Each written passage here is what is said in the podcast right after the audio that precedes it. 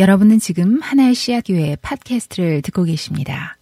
예, 반갑습니다. 우리 음, 주일 예배 나오신 분들 또 방문하신 분들 아, 모두 환영합니다. 음,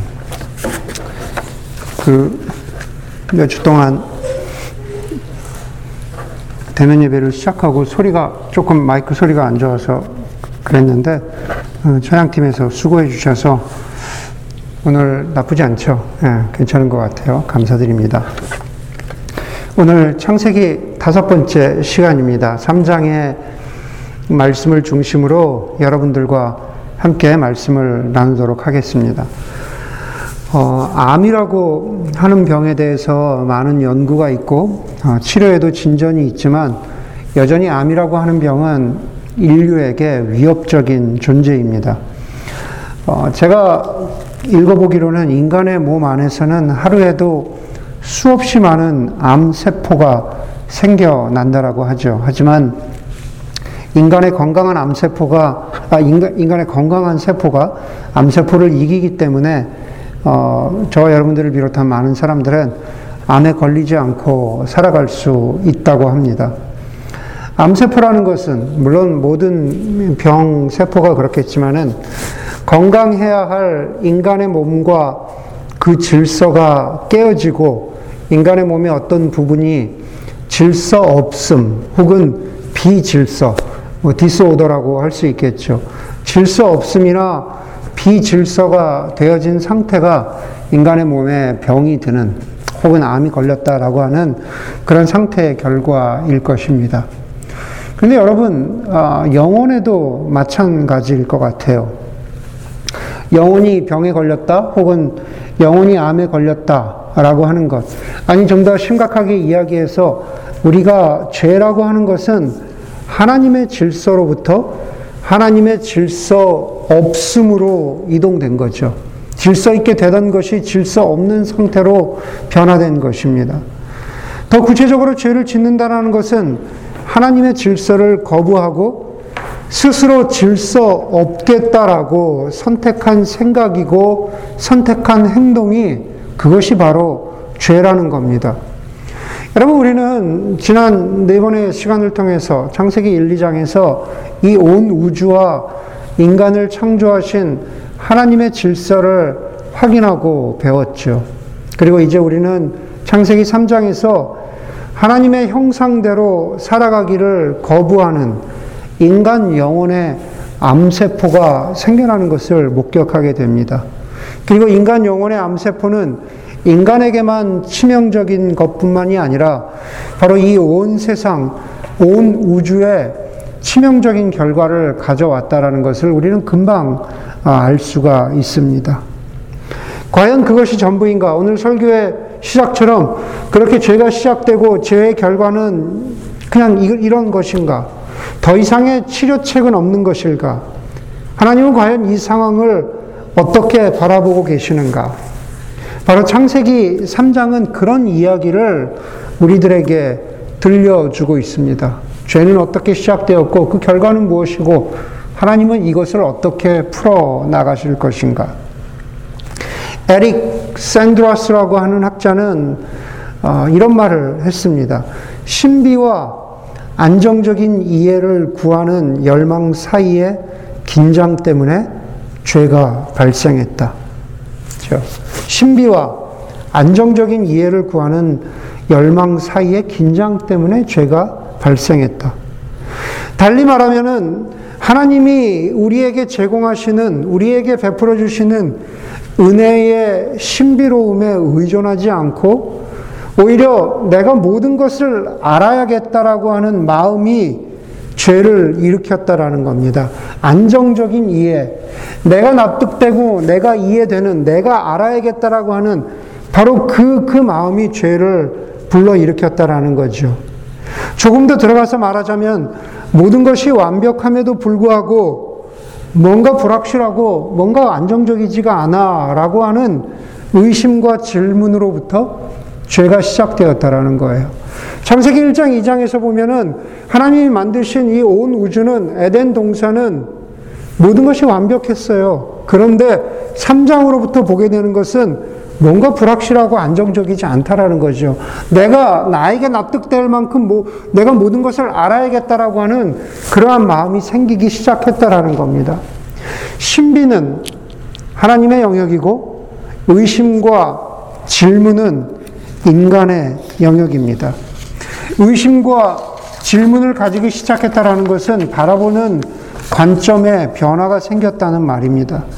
관점에 변화가 생겼다는 것이 꼭 나쁜 것만은 아닙니다. 질문을 가진다는 것, 바로 질문이 있어야만 새로운 변화와 혁신을 만들어낸 경우가 많기 때문에 그렇습니다. 그러나 죄의 경우는 그 이야기가 다릅니다. 완벽한 그 상태에서 3장은 뱀의 질문으로부터 시작하고 있습니다. 그런데 여러분, 뱀 역시 어디나 뚝 떨어진 것이 아닙니다. 성경은 3장은 뭐라고 말하고 있냐면, 뱀은 주 하나님이 만드신 창조물이라고 분명히 그렇게 말합니다. 네. 뱀도 하나님이 만드신 창조물이에요. 그런데 그 뱀은 오늘 3장에 보니까 간교하다고 말합니다. 간교하다라는 말 우리한테 그렇게 뉘앙스가 좋은 말이 아니죠. 그런데 여기서는 여기서는 간교하다 간교하다라고 하지만 똑같은 단어로 잠언에 가면은 그 단어는 지혜라는 말로 쓰입니다. 그렇죠? 간교하기도 하고 지혜스럽기도 한 다시 말해서 어떤 상황에서 어떤 의도를 가지느냐에 따라서 그 의미가 바뀌는 단어가 바로 간교하다라고 하는 단어입니다.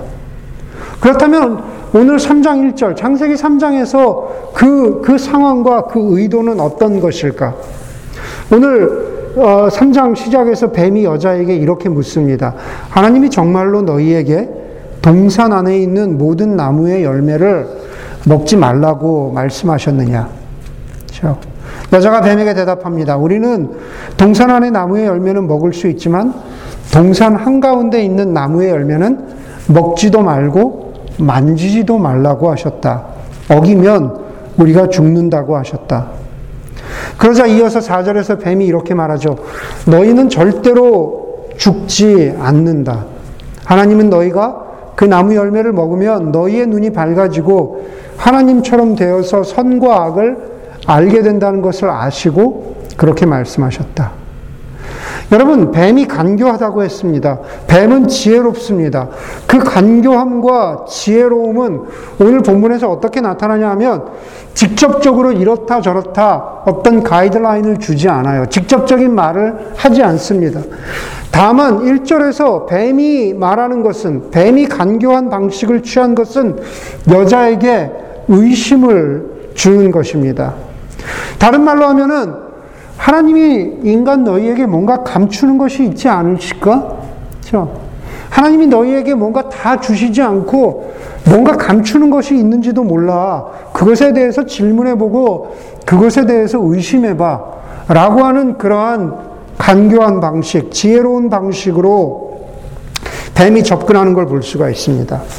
여러분, 1절에서 3절까지를 읽으면서 그 뉘앙스를 보면은요, 우리는 여자의 마음 속에 피어나기 시작한 영혼의 질문, 영혼의 의심, 영혼의 암세포를 감지할 수 있습니다. 그 여자의 마음 속에 생겨나기 시작한 영혼의 암세포는 3절에서 분명히 드러나고 있습니다. 여자가 이렇게 말하죠. 동산 한가운데 있는 나무의 열매는 먹지도 말고 만지지도 말라고 하셨어. 그렇죠?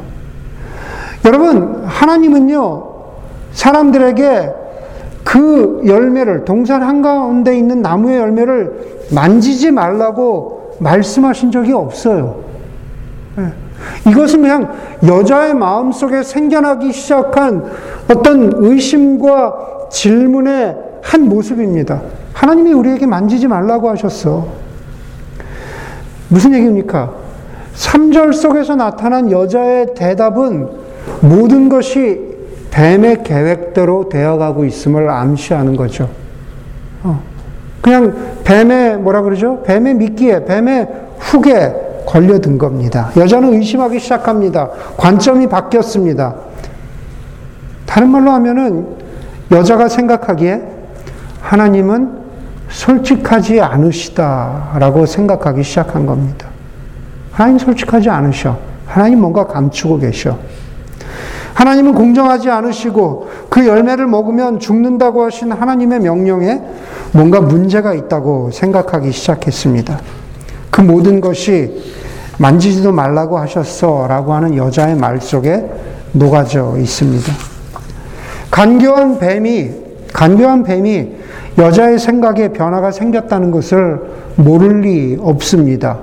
그래서 4절에서 뱀이 여자에게 이렇게 말합니다. 너희는 절대로 죽지 않는다. 너희는 절대로 죽지 않는다. 이미 여호와 하나님께서 뭐라고 말씀하셨습니까? 너희가 그것을 먹으면 죽는다고 하셨죠. 그건 변함없는 진리입니다. 그런데 뱀이 말한 것, 너희가 죽지 않는다가 과연 가당키나 한 말일까요? 뱀은 결코 하나님과 비교될 수 없는 존재입니다. 그런데도 그 말도 안 되는 것이 가능해지기 시작한 것은 바로 여자의 의심 때문에 그렇습니다. 그리고 그 의심을 행동으로 옮기게, 옮기게, 된, 옮기게 된 것은 오절이 결정적인 역할을 합니다. 하나님은 너희가 그 나무 열매를 먹으면 너희의 눈이 밝아지고 하나님처럼 되어서 선과 악을 알게 된다는 것을 아시고 그렇게 말씀하신 것이다. 하나님처럼 되는 것과 선과 악을 알게 된다는 것은 사실 같은 말이고 맞는 말입니다. 그렇죠? 하나님만이 선하시죠. 하나님만이 선과 악을 알고 계세요. 하나님만이 제가 지난주에 설교했지만 선과 악을 알게 된다는 것은 하나님만이 모든 생명과 모든 지혜와 질서의 근본이라는 것을 알게 되는 것, 그것이 바로 선이라고 했습니다. 그것을 거부하는 게 악이라고 말씀드렸습니다. 그런데 그러한 하나님의 의도와 계획을 의심하기 시작한 인간에게는 더 이상 거칠 것이 없습니다. 그의 앞길을 막을 수 있는 것이 없습니다. 하나님 대신, 하나님 대신 스스로가 생명과 지혜와 질서의 시작이 되기로 결정한 것, 그것이 바로 창세기 3장의 비극입니다. 여러분, 신격화라는 단어를 아십니까? 무엇인가가 신격화 되었다. 여러분, 신격화, 신격화라는 단어는 인간이, 굳이 이야기하자면, 인간이 신이 되려고 하는 시도이고, 그것을 부추기는 말이 신격화입니다. 여러분, 우리, 우리 인간은 제한된 제한성을 가지고 있어요. 육신적으로도 그렇고, 지적으로도 그렇고, 모든 면에서 우리는 제한성을 가지고 있습니다. 그런데 그 제한된 인, 간에다가 신의 품격이나 신의 성품이나 신의 능력을 가졌다고 믿는 것이 그것이 바로 신격화이잖아요. 가장 대표적인 것이 바로 이단 종교가 그렇습니다. 교주라고 하는 제한된 사람을 신격화합니다. 그가 말하고 그가 행동하는 모든 것이 하나님이 말하는 것이 되고 최종 결정이 돼버리는 것이 바로 이단 종교의 대표적인 모습이잖아요. 우리는 그런 것을 보면서 이렇게 말합니다. 아니, 저렇게 말도 안 되는 걸 어떻게 믿고 한 사람의 가정과 인생이 파탄 나도록 왜 정신을 못 차리지?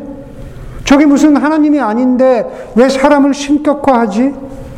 그러나 여러분, 신격화한 인간을 맹목적으로 따, 따를 때 그 주변이 파괴되고 망가지는 것을 우리는 이런저런 모양으로 많이 목격하게 됩니다. 그런데 여러분, 오늘 보세요. 창세기 3장에 인간이 맞닥뜨리고 있는 유혹이 바로 내가 신이 될 것인가, 내가 창조주 하나님을 대신할 것인가 하는 유혹입니다. 그리고 창세기 3장에 인간들이 직면했던 신격화의 유혹을 사실 저희도 받고 있잖아요. 우리도 우리의 삶의 매 순간에 신격화의 유혹을 받고 있습니다. 내가 모든 것을 다 알고 내가 모든 것에 선할 수가 없는데 오를 수가 없는데 우리는 우리의 인간관계 속에서 직장의 일 속에서 대화 속에서 아니 마태복음 말씀처럼 무엇을 먹을까 무엇을 입을까 무엇을 마실까 우리의 일상생활의 소소한 결정들까지도 나의 의견대로 나의 주장대로 내가 옳다고 주장하는 것 그것이 바로 신격화의 모습이라는 거죠. 내 것만이 옳고 가까운 사람들의 말에 귀를 기울이지 않는 바로 그것. 그것이 바로 일상의 신격화입니다. 제한된 인간이 신이 되려고 하면 그 결과는 어떻게 됩니까? 괴물이 되죠, 괴물. 제한된 인간이 신이 되려고 하면 괴물이 됩니다. 예전에 제가 보았던 어느 한국 영화의 대사에서 주인공이 자기 친구에게 이런 말을, 이런 대사를 하는 게 제 인상에 오랫동안 남았습니다. 야, 우리가 대단한 사람은 되지 못하더라도 괴물은 되지 말자.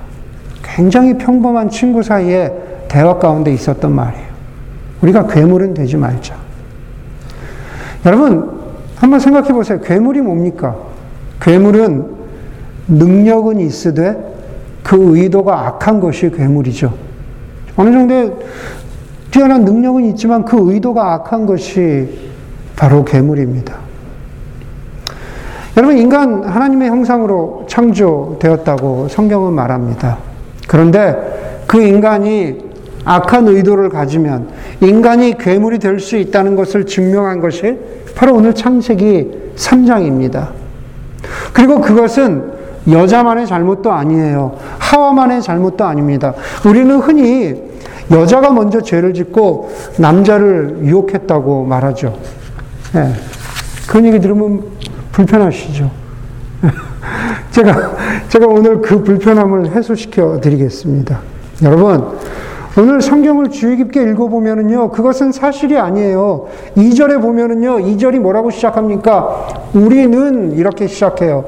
3절, 4절에서도 우리가 죽는다 라고 하고 뱀은 뭐라고 말합니까? 너희가 절대 죽지 않는다 라고 말합니다. 복수형이죠. 그리고 결정적으로 6절에 가면은 여자가 그 열매를 따먹고 어떻게 해요? 함께 있는 남편에게도 주니 그래요. 함께 있는 남편에게도 주니. 여러분 무슨 말이냐면은 뱀이 여자에게 간교하게 말하던 1절부터 남편인 아담, 남자인 아담은 계속 처음부터 하와의 곁에 있었다라는 겁니다. 예. 둘이 함께 듣고 둘이 함께 범죄한 거예요. 예. 누가 주범이고 누가 공범이고 이런 것이 아니다라는 겁니다. 6절 마지막에 함께 있는 남편에게 주니 그도 그것을 먹었다. 그렇죠? 여러분, 함께 있는 남편에게 주니 그도 그것을 먹었다. 그, 그, 그, 그 구절을 묵상해 보면은요, 그 사이에 어떠한, 어떠한 주저함이 없어요. 네. 남자가, 아, 나 이거 먹으면 안 될 텐데, 하와, 우리가 이렇게 하는 게 맞을까? 그러한 헤지테이션이 없다는 말입니다. 네.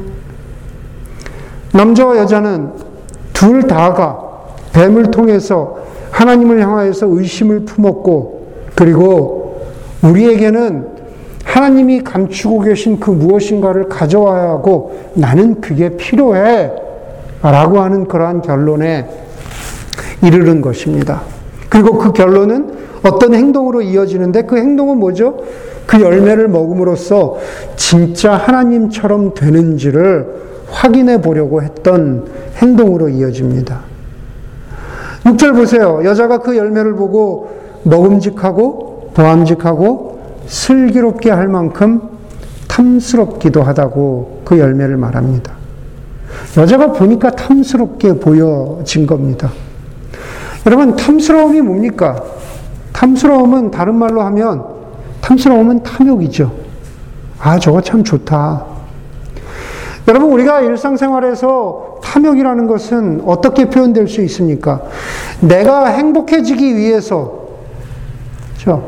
어떤 경우에는 꼭 필요한 것도 아닌데 내가 행복해지기 위해서 나는 저게 꼭 필요해, 꼭 가져야겠어 라고 생각하는 마음이 탐욕이죠.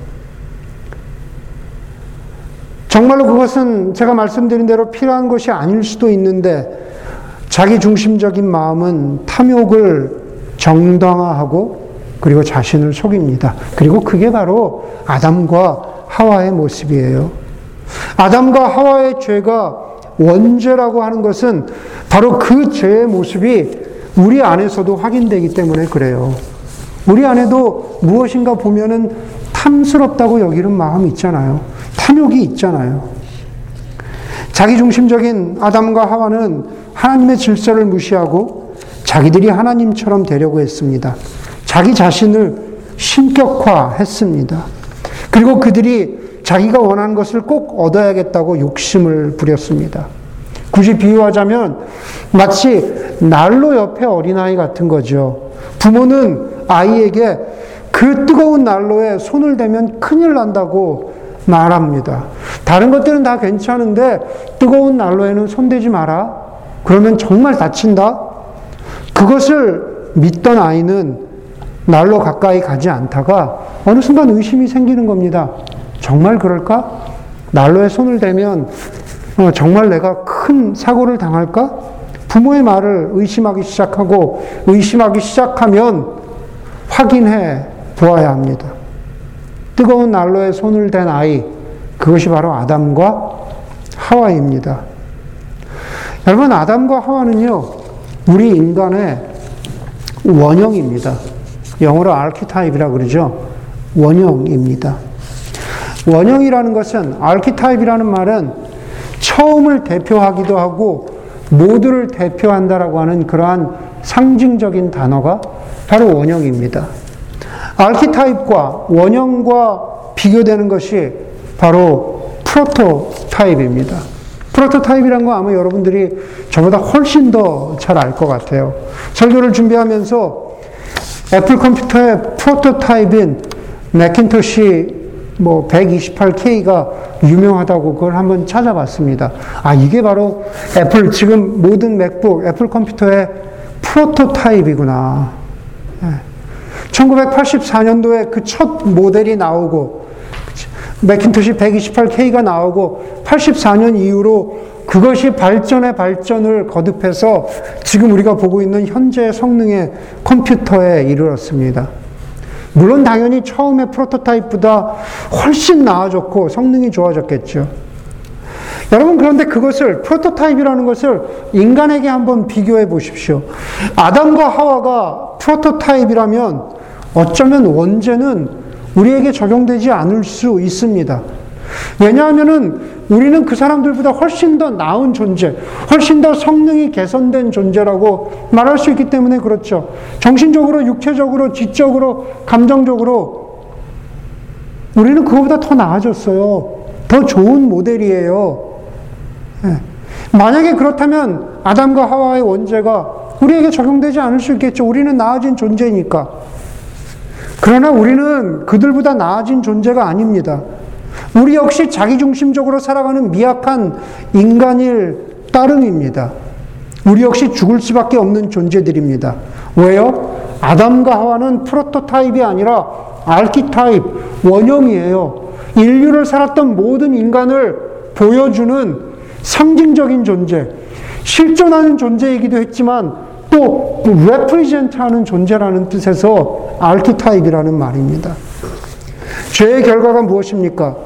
먼저 그들의 눈이 밝아져서 자기들의 벗은 몸인 것을 알고 무화과 나뭇잎으로 치마를 만들어서 몸을 가린 것입니다. 그러나 여러분, 여러분, 여전히 그들의 몸은 무화과 나무로 가렸지만 여전히 그들의 몸은 벗은 몸입니다. 여러분, 2장 마지막에서 어떻게 됐습니까? 아담과 하와는 그들이 벗었으나, 그들이 벌거벗었으나 결코 부끄러워하지 않았다고 가장 이상적인 인간과 인간 사이의 관계를 말하고 있잖아요. 그런데 여기서 그들이 자기들의 수치를 아는 상태로 바뀐 거죠. 벗었, 벗었음을 알고 그것이 부끄러워서 무화과 나무로 자기들의 몸을 가린 겁니다. 고대 그리스 영국에서 비롯된 그 단어 페르소나, 저 연극 배우가 쓰고 있었던 그 가면을 페르소나라고 합니다. 여러분 페르소나는 진짜 연극 배우는 아닌 거죠. 그렇죠. 그냥 연극 배우가 그것을 위해서 쓰고 있었던 가면일 따름입니다. 자기의 얼굴이 아닌 페르소나. 여러분, 우리가 어디서 많이 보는 모습 아닙니까? 바로 우리의 모습이죠. 우리의 본 모습은 아닌데, 우리는 우리의 삶 속에서 하나의 페르소나, 페르소나가 아닌, 하나의 가면이 아닌 여러 가지 가면을 쓰고 살아갈 때가 많이 있습니다. 그렇죠? 여러 가지 삶의 다른 상황 가운데에서 각기 다른 페르소나를 쓰고 있어요. 왜요? 나의 민 모습을, 나의 벗은 모습을, 나의 있는 그대로의 모습을 보여주기에 부끄럽기 때문에. 가릴 것이 많을수록, 감출 것이 많을수록 더 여러 개, 더 두꺼운 페르소나를, 페르소나를 쓰고 살아갑니다. 그리고 더 비극적인 것은 사람들이 그 페르소나를 나의 본 모습으로 그냥 믿어주기를 바란다는 거죠. 사실은 그거 본 모습이 아닌데. 여러분, 아담과 하와가 지금 자기들을 가리고 있는 무화과 나뭇잎은 아담과 하와의 페르소나입니다. 자기들을 감추고 있는 거죠. 그리고 또 아담과 하와는 죄의 결과로 어떤 일이 벌어졌습니까? 8절에 하나님의 얼굴을 피하여 동산 나무 사이에 숨었다라고 했습니다. 우리가 1장, 2장을 보면서 아담과 하와는 에덴 동산에 이 온 우주에 하나님을 대신해서 이 온 우주를 다스릴 제사장이라고 했습니다. 그게 아담과 하와의 정체성이라고 말씀드렸죠. 여러분, 구약 성경을 보면은요, 제사장은 부족하고 부끄럽지만 그럼에도 불구하고 하나님 앞에 떳떳이 나아갈 수 있는 존재가 제사장이에요. 그렇죠? 하나님이 제사장을 비롯해서 인간들의 죄 용서해 주심을 알고 믿고 그것을 간구하는 사람이 누구입니까? 바로 제사장이잖아요.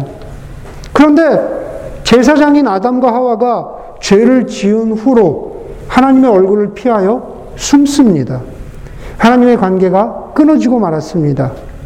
하나님의 관계가, 하나님과의 관계가 어그러지니 사람과의 관계가 어그러지는 것이 이상하지 않습니다. 함께, 아담과 하하가 함께 죄를 지었다고 제가 아까 말씀드렸죠. 그러는, 그랬는데도 나의 잘못이 아니라 상대방의 잘못이라고 이렇게 손가락질하기 시작합니다. 여러분, 아담과 멀지도 않아요. 바로 이 장에서 아담이 하와를 향해서 어떻게 말했습니까? 이 사람 뼈도 나의 뼈, 살도 나의 살. 제가 지난주에 말씀드렸죠. 나의 연약함, 나의 강함을 모두 가지고 있는 존재. 그것이 바로 하와입니다. 그런데 오늘 그 고백이 어디로 갔습니까? 16절에 보니까는 내가 남편을 지배하려고 해도 남편이 너를 다스릴 것이다. 이미 이 여자가 나에게 이것을 주었습니다.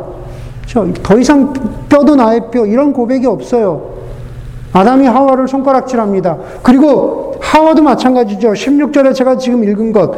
내가 남편을 지배하려고 해도 남편이 너를 다스릴 것이다. 이것은 남녀 간의 상하 관계 이런 것을 이야기하는 구절이 아니라 바로 인간 본연의 죠. 그게 남자이든 여자이든 그거의 남자 사이의 관계이건 그것이 자식과 부모 사이의 관계이건 인간 관계 사이에 갈등이 생겼고 어떻게든 내가 주도권을 쥐려고 하는 그러한 어그러진 인간 관계의 모습을 보여주고 있는 상징 같은 말씀입니다. 하나님을 향해서 그리고 사람을 향해서 마음의 문을 걸어 잠그고 숨고 피하는 것은 아담과 하와 사이에만 벌어진 일이 아니라 바로 지금도 우리가 짓고 있는 죄의 결과잖아요. 여러분들 삶 속에, 저의 삶 속에 우리가 우리는 죄인이라는 사실을 부인하고 싶지만 그러나 죄는 너무나 처절하게 우리의 현실에서 확인되는 실체입니다. 여러분, 여자에게는 고통이 더 크게 주어집니다. 해산의 고통 가운데 살아갑니다. 남자도 마찬가지입니다. 생명이 흘러나오고 모든 것이 풍족한 가운데서 일하던 아담은 그것을 잃어버리게 되죠. 좋은 열매가 자라던 그곳에서 쫓겨나게 되고 평생 수고하지만 평생 수고하지만 그 일하는 만큼의 열매는 얻지 못합니다. 노동이 즐거움이 아니라 고통이 됩니다. 땅의 저주는 너무 고통스럽습니다. 가시덤불과 엉겅퀴를 만들고 그리고 그리고 그 가시덤불과 엉겅퀴를 만들었다라는 것은 창세기에만 해당되는 말씀이 아니라 바로 지금 인류의 역사의 어느 시대보다도 바로 지금 우리가 목격하고 있는 땅의 저주의 결과는 참혹합니다. 생명을 만들고 있던 땅이 죽어갑니다. 모든 것은 어디에서 시작되었습니까? 바로 인간의 탐욕의 결과, 아담과 하와의 탐욕의 결과, 죄의 결과입니다. 그리고 가장 참혹한 죄의 결과는 아담과 하와가 죽게 되었다는 겁니다. 그들은 에덴 동산에서 쫓겨났습니다. 더 이상 생명나무의 열매를 먹을 수 없고 영원히 살 수 없습니다. 흙에서 나와서 흙으로 돌아간다는, 아니, 더, 더 문자적으로 얘기하면은 티끌과 먼지로 만들어졌지만 티끌과 먼지로 돌아가, 돌아가고 사라진다라고 하는 인간의 운명, 그것이 바로 인간의 현실입니다. 그렇죠. 그게 바로 죄의 결과예요. 그런데 그것이 끝이 아닙니다. 하나님께서 어떤 방식을 우리에게 놓아두셨을까? 하나님 그 절망의 자리에서 소망이 피어나게 하셨습니다. 창세기부터 요한계시록까지 우리에게 나타나신 하나님은 그 근본은 우리에게 은혜 주시기를 원하는 하나님, 우리를 회복시키시기를 원하는 하나님, 우리를 살리기를 원하시는 하나님입니다. 죄를 지은 아담과 하와에게 하나님이 두 가지 질문을 하세요. 첫 번째 구절에 내가 어디 있느냐? 우리 자녀들에게 설교했죠. 내가 어디 있느냐. 그리고 11절에 보니까는 내가 너더러 먹지 말라고 한 그 나무의 열매를 진짜로 네가 먹었느냐. 그 두 가지 질문입니다. 여러분, 아담과 하와가 어디에 숨었는지 몰라서, 어, 이게 지금 숨바꼭질이 아닙니다. 이게 hide and seek이 아니에요. 네. 하나님이 그, 그 두 사람이 어디에 숨었, 숨었는지를 몰라서 너희가 어디에 있느냐라고 물으시는 것이 아닙니다. 다시 말해서 이 질문은 location, 위치에 대한 질문이 아니고 status, 영적인 컨디션에, 영적인 스테러스에 관한 질문이라는 거예요. 너희가 있어야 할 자리를 벗어나서 지금 너희가 과연 너의, 너의 영적인 위치를 지키고 있느냐, 영적인 스테러스를 유지하고 있느냐, 바로 그 말씀을 하고 계시는 겁니다. 그러면서 두 번째 질문, 그 나무의 열매를 너희가 진짜로 먹었느냐? 그건 역시 마찬가지죠. 하나님 그거 모르실 리가 없죠. 이미 먹은 것 아세요. 그렇죠? 그걸 몰라서 물어보신 게 아니라 마치 이런 겁니다. 먹지, 먹지 말아야 할 것을 잘못 먹어서 식중독이 걸려서 죽기 일보 직전에 환자에게 그 환자를 고치고자 하는 안타까운 마음으로 질문하는 의사와 같은 거죠. 정말로 이거 드셨어요? 정말로 이거 드신 거 맞아요? 네. 의사가 환자에게 그렇게 물어보잖아요. 그래야 치료법을 알 수 있잖아요. 하나님 똑같은 질문 하시는 거예요. 너희가 정말로 이거 먹었니? 먹지 말아야 할 것을 먹었다고 시인해야만 회복의 기회, 치료의 기회, 구원의 기회가 주어지는 겁니다. 그렇기 때문에 네가 먹었느냐라고 물어보시는 것은 질책과 꾸중이 아니라 회복과 회개로 인도하시는 어, 하나님의 말씀인 거죠. 하나님은 뱀에게도 저주와 더불어서 15절에 이렇게 말씀하십니다. 내가 너로 여자와 원수가 되게 하고 너의 자손을 여자의 자손과 원수가 되게 하겠다. 여자의 자손은 너의 머리를 상하게 하고 너는 여자의 자손의 발꿈치를 상하게 할 것이다. 뱀은요, 창세기가 아니라 사실 뱀이 악의 상징이 되는 것은 먼 훗날에 유대 문학의 어떤 그 계기를 통해서 나타나게 돼요. 예, 그러면서 우리가 지금 알고 있는 대로 아 뱀은 악한 것이지, 어, 뱀은 사탄이지 하게 된 것은 어, 지금 창세기가 아니라 나중에 나타난다라는 그런 말입니다. 여러분 뱀이 이후에 악의 상징으로 나타난다면 여자의 자손은 누굽니까? 오늘 15절 여자의 자손 바로 예수 그리스도이시죠. 여자의 자손 되신 이가 어떻게 해요? 뱀의 머리를 악의 머리를 상하게 합니다. 머리는 모든 것의 근원이기 때문에 머리가 상하면 죽는 것, 패배하는 것을 의미하는 거죠. 그러므로 이것을 성경에서는 원시 복음이라고 말합니다. 무엇인가 구체적으로 설명되지 않고 구체적으로 드러나 있지는 않지만 원시 상태의 그림들이 그렇잖아요. 그러나 이거 이 장면만 보아도 아 이것이 복음이구나. 여자의 자손 예수 그리스도께서 악을 물리치시고 세상을 이기시겠구나. 세상을 구원하시겠구나. 라고 하는 복음이 바로 여기 3장 15절에 담겨 있다고 해서 원시 복음이라고 그렇게 말하는 겁니다. 하나님이 이미 창세기부터 회복과 구원의 소망을 우리 인류에게 주고 계시는 겁니다. 그리고 나서 하나님이 결정적으로 어떻게 하세요? 무화과 나무 잎으로 페르소나로 자신을 가리고 있던 아담과 하와에게 가죽 옷을 만들어서 입혀주시죠.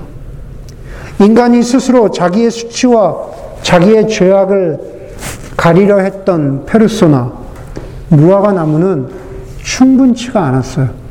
그것으로 자신을 가릴 수가 없었다라는 말입니다. 지금도 마찬가지죠. 21세기의 인간은 우리 자신의 방식대로 무화과 나무를 만들어 가고 있습니다. 그러나 21세기의 인간의 무화과 나무가 우리를 살리지 못합니다. 거기에는 구원이 없습니다. 가죽 옷은 하나님이 입혀주시는, 입혀주시는 은혜와 구원의 상징입니다. 여러분, 이제 곧 우리가 성경에서 읽었지만 이제 곧 아담과 하와는 에덴 동산에서 추방될 것이에요. 그것을 벗어나면은 그들은 죽습니다. 그것이 심판입니다. 그런데 쫓겨나기 전에 심판받기 전에 하나님이 어떻게 하세요? 가죽옷을 입혀주시는 것. 다시 말해서 심판받아서 죽기 전에 하나님께서 은혜를 베풀어 주셨다라는 뜻이에요. 은혜 받을 수 있는 길을 이미 보여주셨다라는 뜻입니다. 하나님이 그런 분이세요. 심판과 정죄가 끝이 아니라 그 이후에 회개와 구원과 은혜의 길을 미리 만들어 놓으신 분이 성경을 통해서 우리에게 드러나신 하나님의 모습입니다. 그래서 죄를 짓고도 생명나무의 열매를 먹으면서 영원히 사는 것보다 제가 이미 말씀드렸죠. 죄를 짓고 이 에덴 동산에 계속 있으면서 그러면서 생명나무의 열매를 먹으면 어떻게 돼요? 죄를 지은 상태에서 영원히 살게 되잖아요. 하나님이 보시기에 그것은 창조 목적이 아니다라는 겁니다. 지금도 마찬가지예요. 우리 인류가 불멸을 이야기하지만 하나님과의 관계가 회복되지 않았는데 영원히 사는 것은 옳지 않아요. 오히려 제한된 인간성, 우리가 죽을 존재라는 것을 깨닫고 그 안에서 구원의 길을 찾는 것이 그것이 하나님의 창조 목적입니다. 비록 에덴 동산에서 쫓겨나 죽게 될지라도 거기서 다시 새로 시작하고 다시 하나님의 형상을 회복하고 구원받는 것 그것이 바로 은혜와 복음입니다. 그 현실은 여전히 그대로입니다. 하나님처럼 되려고 했던 탐욕적인 인간들, 그들 때문에 망가진 세상과 겪게 되는 고통, 깨어진 관계들, 여전히 우리가 그 상처나고 깨어진 현실을 보고 있습니다. 요한복음 3장 16절에 보면은요, 하나님이 세상을 이처럼 사랑하사 독생자를 보내셨다고 그럽니다. 거기서 얘기하는 하나님이 세상을 이라고 할 때 세상이라는 단어는 헬라어로 코스모스예요. 우주, 코스모스입니다. 세상이라는 단어를 거기다 그렇게 써요. 바로 창세기에서 하나님이 당신의 질서대로 만드신 바로 그 세상, 그리고 우리는 그 우주의 일부분인데, 우리는, 우리 그리스도인은 바로 회복된 사람들, 구원받은 사람들, 회복된 우주입니다.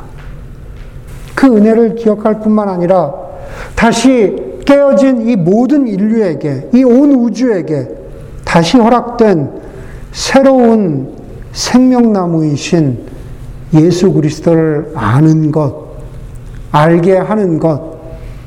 예전에 미국 교회 가면은 그게 참 어떤 교회 구, 어, 캐치프레이 중에 이런, 이런 게 참, 참 좋았어요. To know Jesus and make him known.